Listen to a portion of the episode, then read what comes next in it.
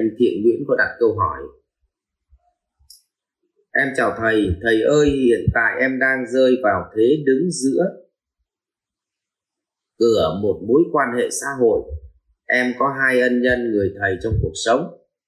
Ai cũng đối với em rất tốt và lúc trước, hai người vẫn bình thường vui vẻ.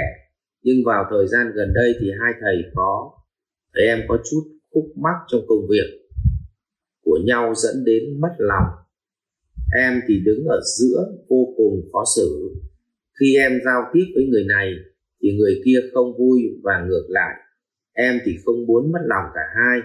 Thầy có thể chia sẻ cho em từ góc nhìn của thầy, trên hoàn cảnh của em, để em khó xử với được không ạ? Và nếu có thể xin thầy chia sẻ cách để em có thể trung gian hòa giải, được không ạ? Em cảm ơn thầy rồi cảm ơn câu à, hỏi của anh gì ạ? Thiện nguyễn à vâng. À, có cái câu chuyện thế này.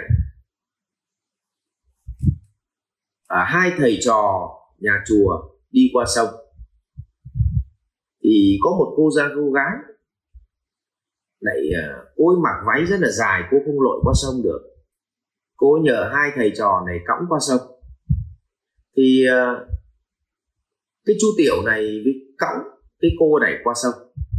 Sau khi cõng qua sông xong, thì trên suốt đường đi, thì ông thầy ông ấy cứ chửi cái cậu học trò này là sao mày lại cõng một cô gái như vậy?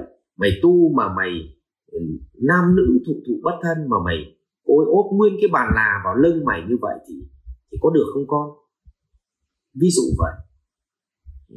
Thế thì chửi suốt từ sáng đến trưa rồi ông ấy mệt quá, ông ấy nghỉ buổi chiều. Thế mà tối đến, vừa có nằm nghỉ một cái thôi, thì ông lại lôi thằng học trò ra ông ấy chửi tiếp là, mày còn nhớ cái bàn là nó úp vào lưng mày không mày? Mày làm như vậy mà được à? Thế nọ thế kia. Và bỗng nhiên cậu ấy chợt nhận ra một điều rằng, ô, quái sao mà cái cô gái đây cô úp bàn là vào lưng mình mà mình đâu còn nhớ? Thế mà sao thầy mình cũng nhớ dai quá ta? Vậy thì suy ra là ông không có đắc đạo. Và cậu học trò đành rời khỏi ông thầy. Vậy thì cũng như bạn à, một chữ cũng là thầy nửa chữ cũng là thầy. Ta phải tôn vinh. Nhưng không có nghĩa là người thầy đó ta phải bước đi trên suốt một dòng đời cùng với thầy.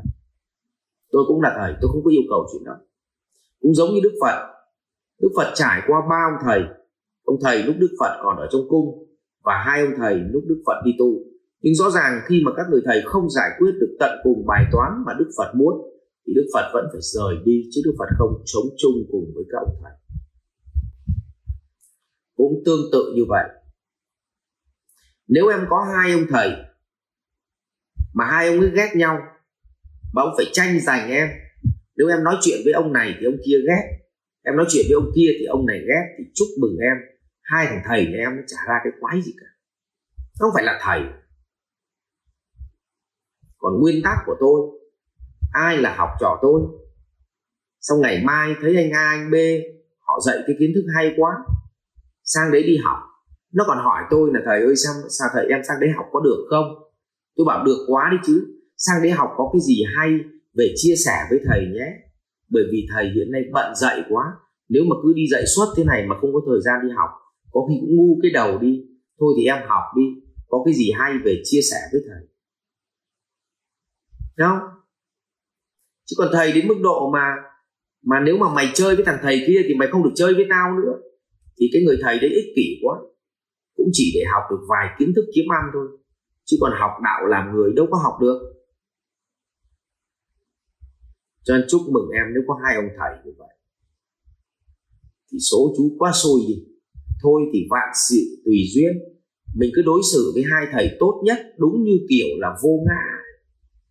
Mình là một học trò. Mình hãy đối xử tốt nhất với hai thầy, giống như hai thầy lúc chưa cãi nhau thôi.